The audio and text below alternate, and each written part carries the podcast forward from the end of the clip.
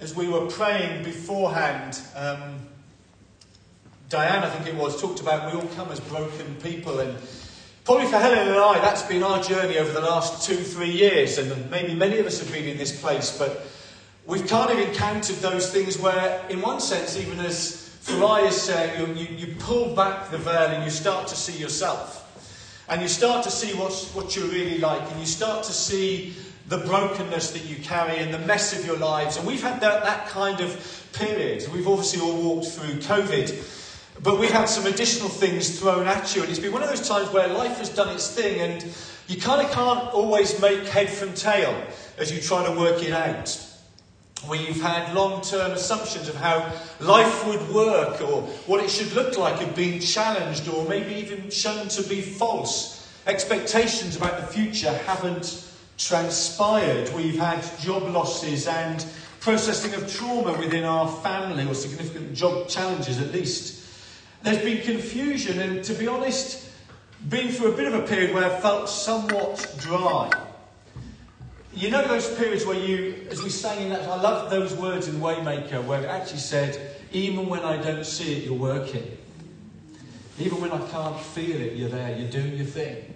And it's been one of those times where you can't see always what God is doing, and you don't know what, he, what He's doing. You go, God, would you just do something to change this situation, to rescue this person, to bring some hope into their life? And you can't see it, and somehow you walk this walk feeling, well, God, I don't really know what's going on.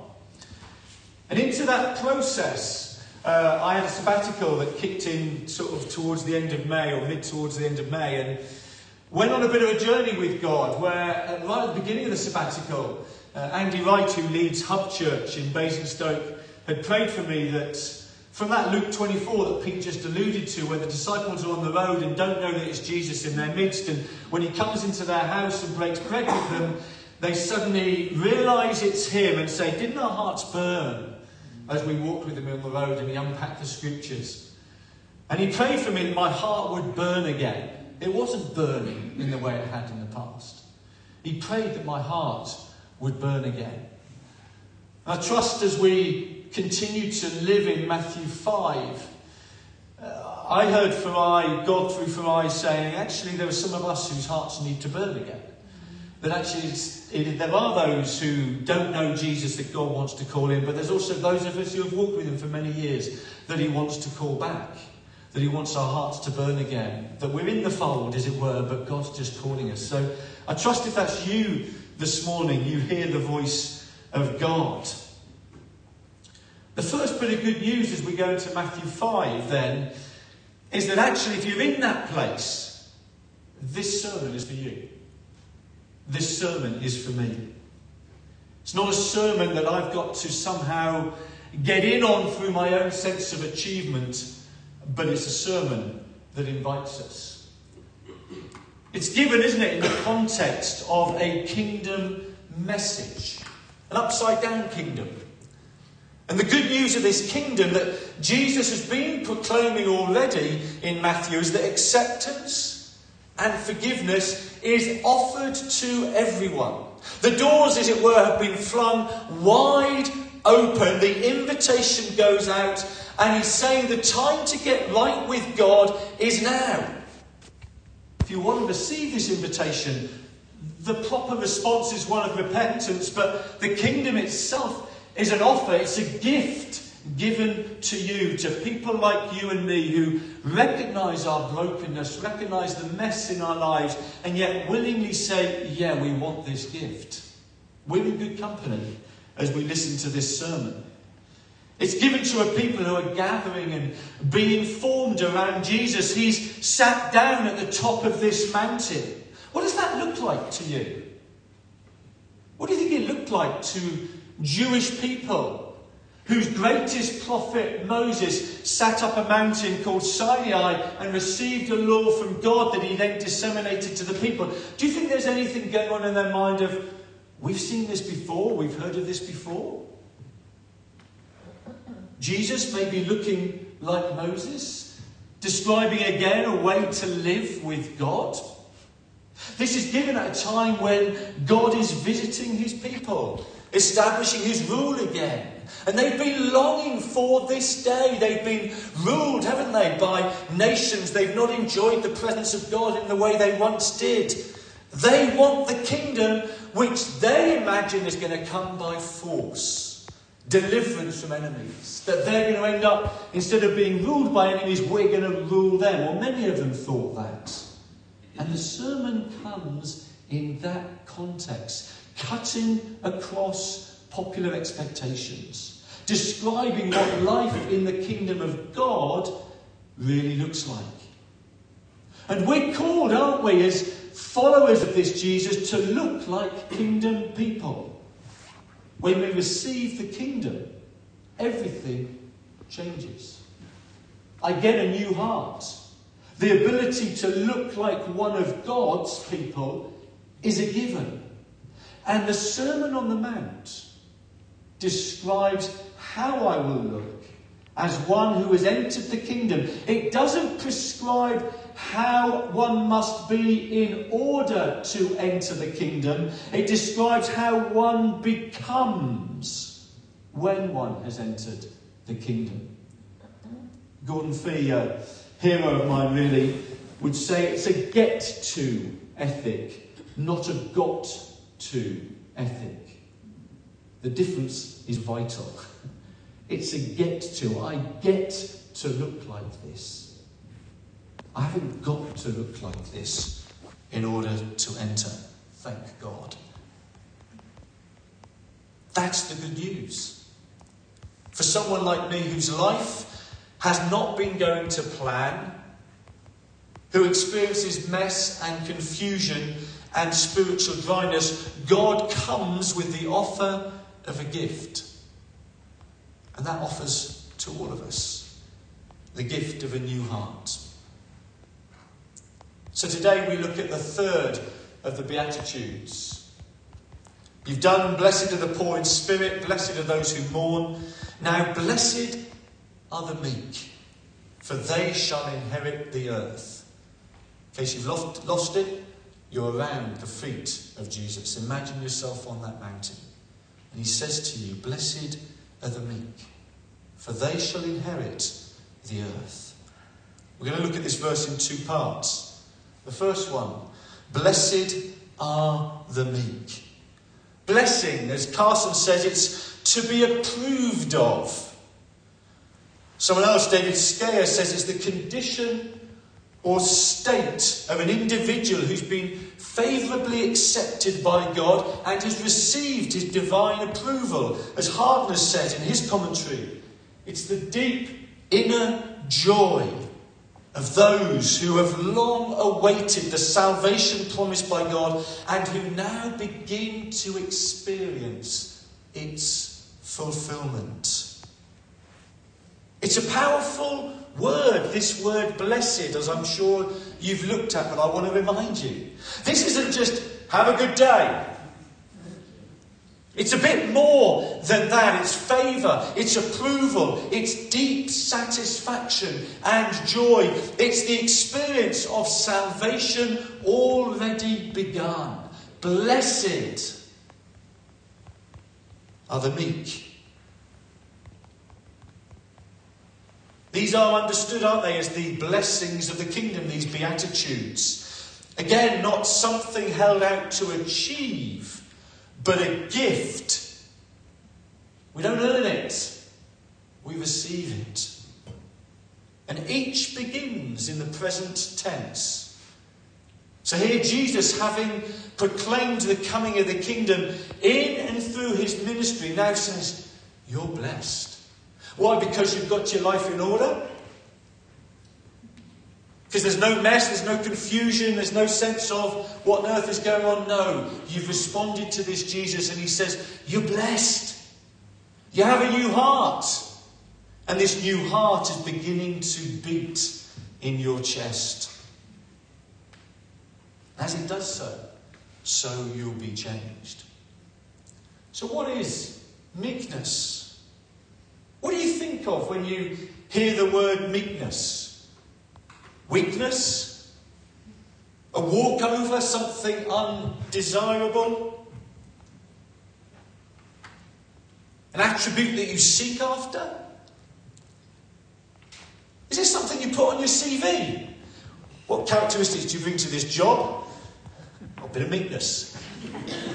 Imagine John Braithwaite putting a requirement for a job application in his company meekness.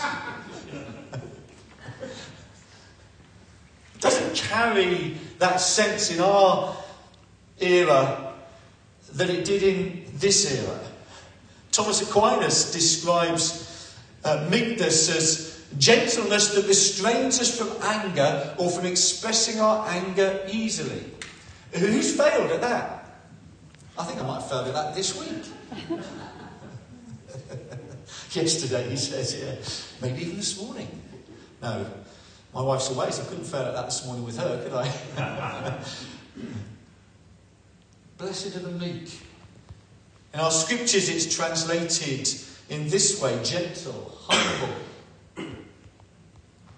considerate, or meek. So, as we're gathered around Jesus hearing this sermon, let's look at him. What does he show us about meekness? These sayings, this sermon, are not abstract philosophical ideals, but they're rooted in a person, the person of Jesus Christ. This sermon, this Christianity is not just a philosophy compared to any other philosophy. This is about a person, and this sermon is rooted in the humanity, the earthy, the lived out stuff in someone's life, the person of Jesus Christ, whom we follow, and whom by the power of the Spirit we're being made to resemble. These sayings, I would argue, just like the Old Testament that Moses received at Mount Sinai, that, that, that, came to the people, describe something of the character of God. Here for us in this sermon, the character revealed in Jesus. So let's have a look at him. In Matthew 11, Jesus says this in verse 29 Take my yoke and upon you and learn from me, for I am gentle. It's that word meekness in there and humble in heart, and you will find rest for your souls. Do you know, as I was, well, I was actually chatting with Chris, Chris Thackeray, who leads one of our related churches in London this week, and he's reading a book, and he said, Do you know that's the only place in the New Testament where Jesus describes his heart? I didn't know that. You kind of think if that's the only place he describes his heart, it's worth paying attention to.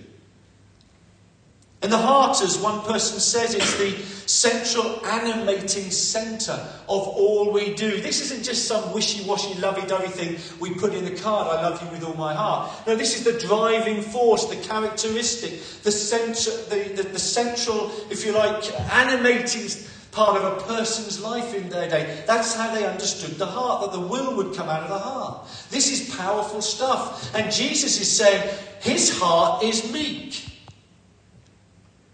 His heart, his driving centre, the whole thing that moves him. And so, in one sense, as we read of Jesus' heart, we get a window in on the essence of who Jesus is meekness.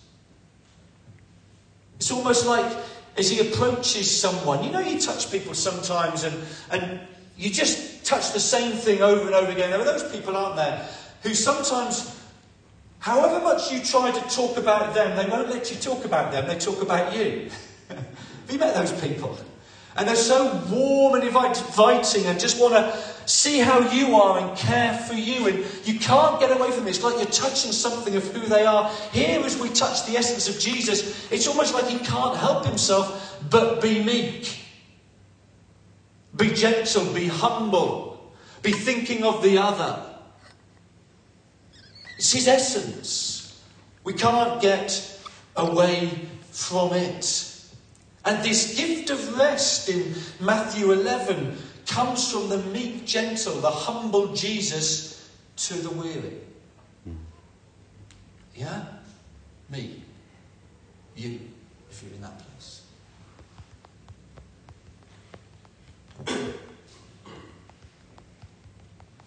A gift that encompasses makes room for my brokenness, my fallenness, my weariness. Not a transaction. If you do this, then I will. But meekness that welcomes me, offers me what I need, makes room for me. Matthew 21, verse 5, another picture of Jesus here. Say to daughter Zion, See your king comes to you, gentle, riding on a donkey and on a colt, the foal of a donkey. It comes from, it's quoting Zechariah chapter 9. And in Zechariah chapter 9, we have judgment on the enemies of Israel going on. And right in the middle, in Verse 9 of chapter 9, it says, Rejoice greatly, O daughter of Zion. Shout, daughter of Jerusalem. See, your king comes to you, righteous and having salvation, gentle and riding on a donkey, on a colt, the fool of a don- foal of a donkey. In that chapter, we see that peace will be proclaimed. Rulership will be established. Prisoners will be set free. Restoration will occur all through the meek one who comes on a donkey.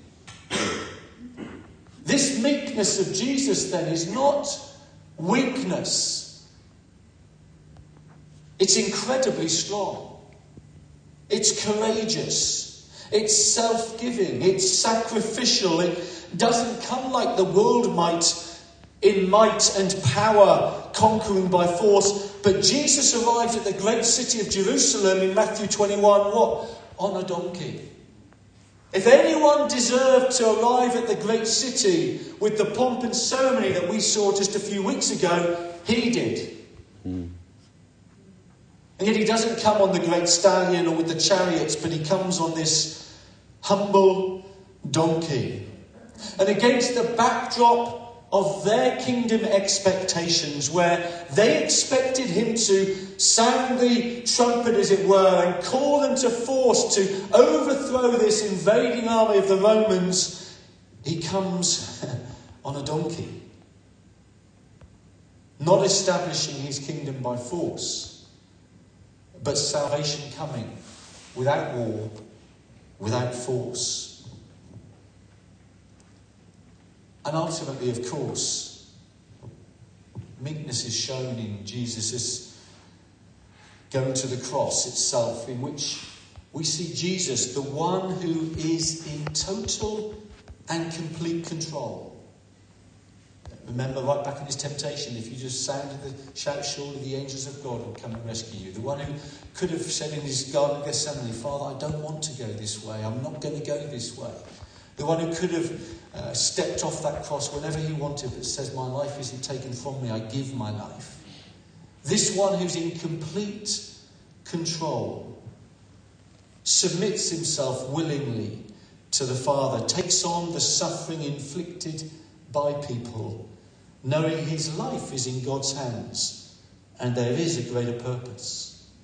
We see trust, we see yielding, we see humility, we see reliance. For me, we sing, even though I don't see it, you're working.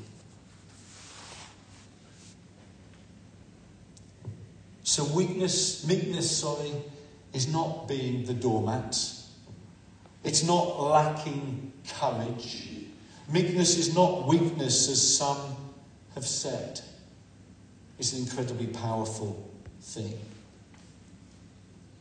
Blessed are the meek, for they shall inherit the earth. This inheritance of the earth part of this verse comes from Psalm 37. And in this psalm, at least five times, it talks about those who inherit. Those who hope in God will inherit the land. The meek, which is our verse, will inherit the land and enjoy peace and prosperity. Those the Lord blesses will inherit the land. He goes on in verse 34 those who keep God's way are those who will inherit. The righteous in verse 29 are those who will inherit. These are the meek. And in this psalm, they are contrasted with the wicked who advance themselves at the expense of their neighbour. The wicked who acquire for themselves and don't give concern to the other. They're focused on their own progress, their own acquisition, rather than thinking about others. Those who are meek, the psalmist says, are those who will inherit the earth. And what is it that they're going to inherit? What does it mean when it says that? What does it mean in, in Matthew when it talks in that way? There are a number of ways we can consider this verse. For Israel, the earth was at least their own land, the promised land. They had ended up in exile, hadn't they? We know that.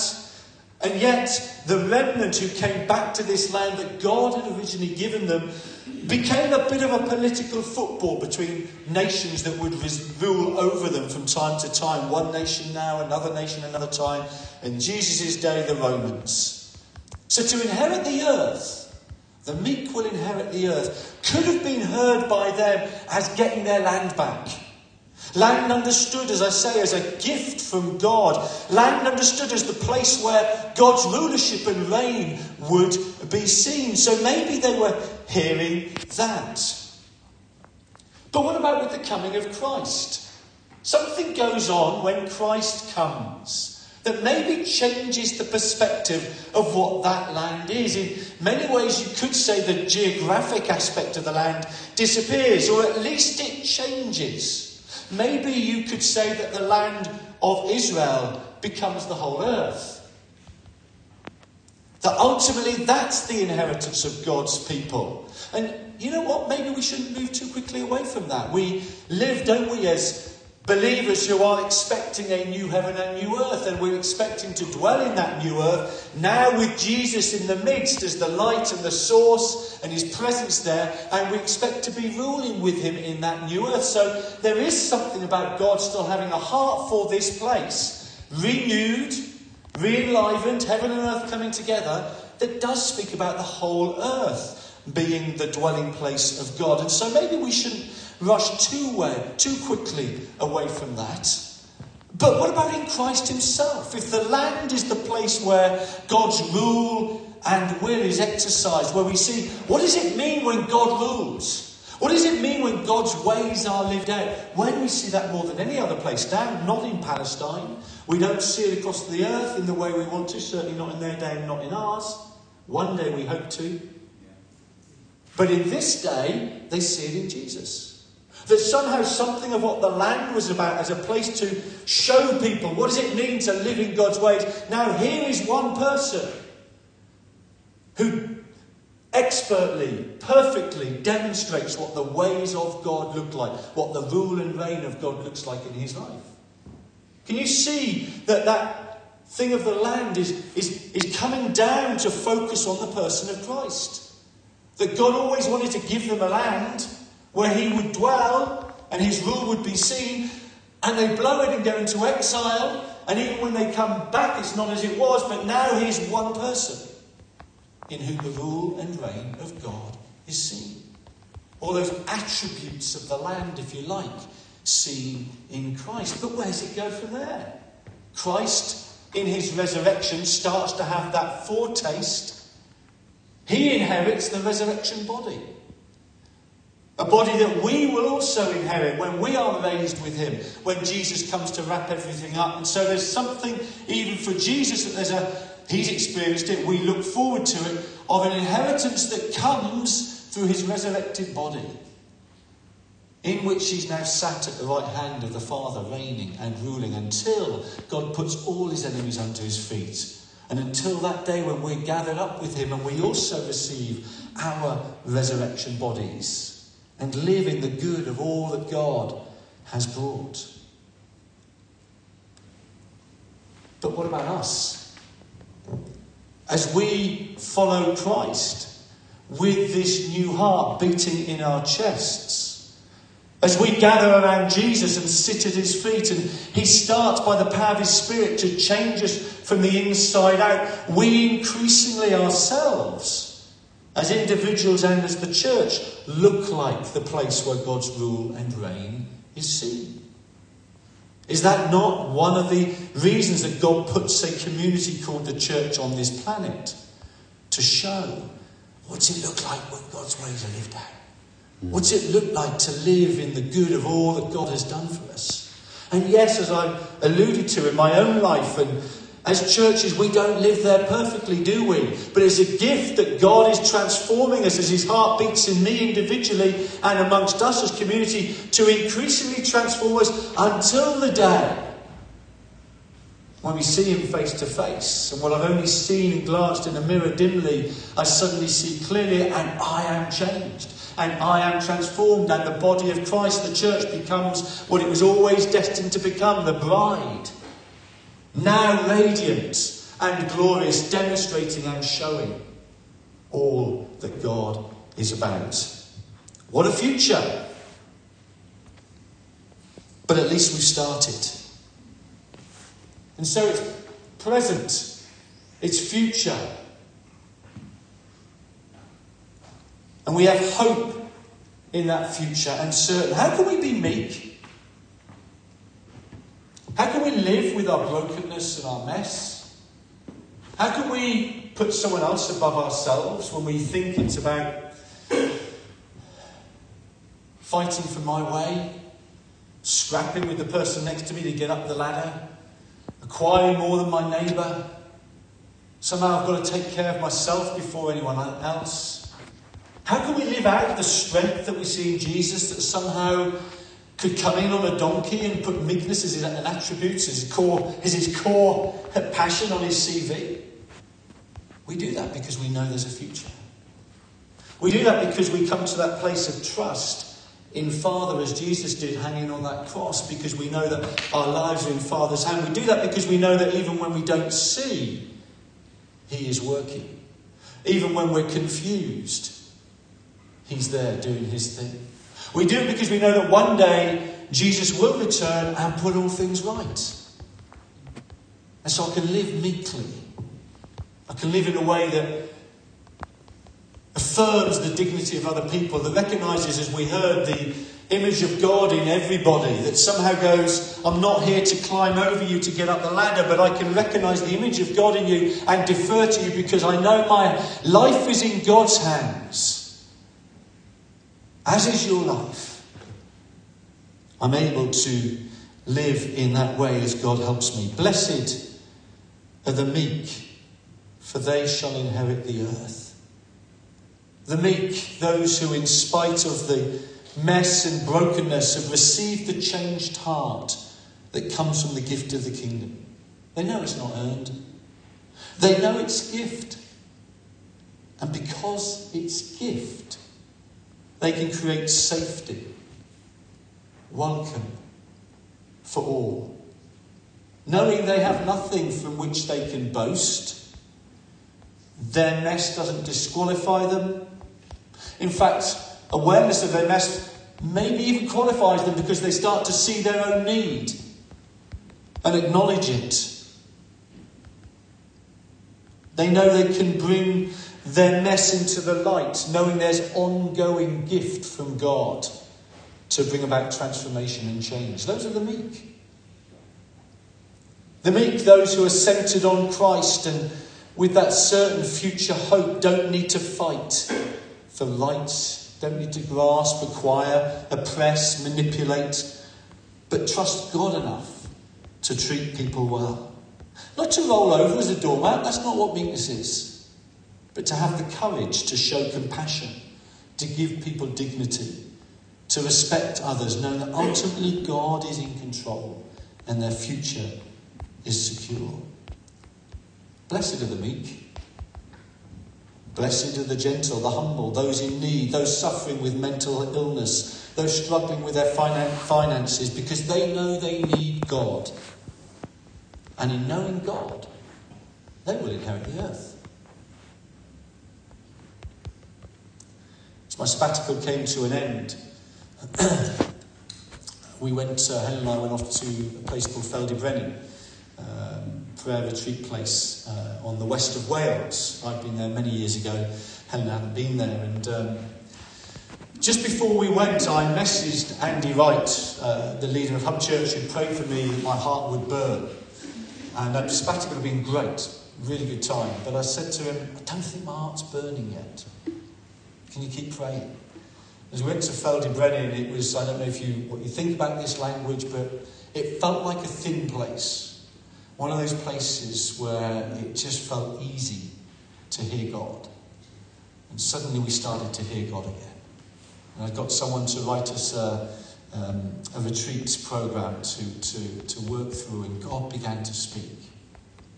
And on the headland at Ffald-y-Brenin, on one of the headlands, they have this cross that looks out over the valley. Incredibly, I found it incredibly powerful just to walk to that cross. And found myself, as I think you did, I think it was you, just holding this cross. And we encountered Jesus. And the way I put it was, and I think it's still an ongoing thing, but felt like I'm starting to see again. Don't see all. Still aren't still things I'm longing Jesus to do. But starting to see. And we enjoyed his presence and enjoyed just being there. And at that place, there's no internet. there's no TVs in your room. in fact, your mobile reception is pretty rubbish. So you have to stop. If you're going to stop, you might as well pray, mightn't you? God spoke. Blessed are the meek. Not those who've got their lives together, but those who, as God shows them themselves through eye, sees what they're like and realise, I need God. I need Him. My family needs Him. This situation needs Him. I don't know how you're going to do it, God. And I don't know what you're going to do. And there are times when I don't see what you're doing I don't even see that you're working. But I need you. And I'm going to live in hope of that eternity, that one day you will come to put all things right. And that somehow, whether I see the fulfillment of all my dreams and desires in this life or not, my life is in your hands. My family's life is in your hands. My friend's life is in your hands. And you will do what only you can do. Amen? Amen. Do you want to pray first? Yeah, let's pray.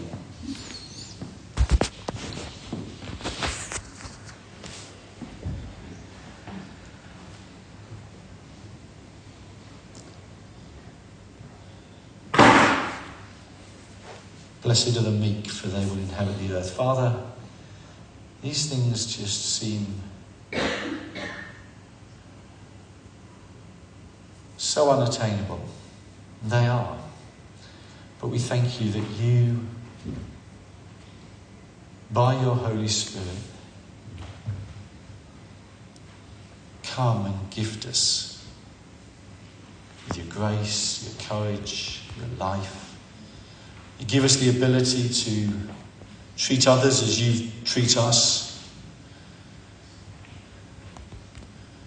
You put compassion in our hearts so we can share that with others. Jesus, we come this day again and ask for the gift of your Spirit, that these would not be words we're reading in Matthew 5 that simply tickle our intellect, but these would go deep in our hearts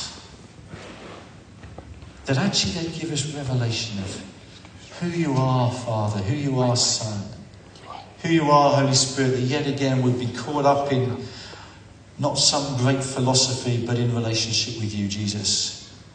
We'd be won by you all over again. And we thank you that you don't stop winning us. that even when we go dry, even when we turn our backs, even when we walk away, even when we're like the prodigal yet still keep coming to the gathering. You don't turn your back on us, you go, just come. I pray for any here this morning, Lord, who, like me, have been in that dry place and have not known what you're doing. Uh, look at the circumstances of their lives and wonder. Jesus, just open their eyes again. Help them start to see and start to hear. Let them sense your presence afresh as they continue to bring their mess, their brokenness. Let them find you right in the midst of it with them. I pray. So come, Holy Spirit, we do acknowledge our need of you. We know we can't do this on our own. Would you come? Thank you.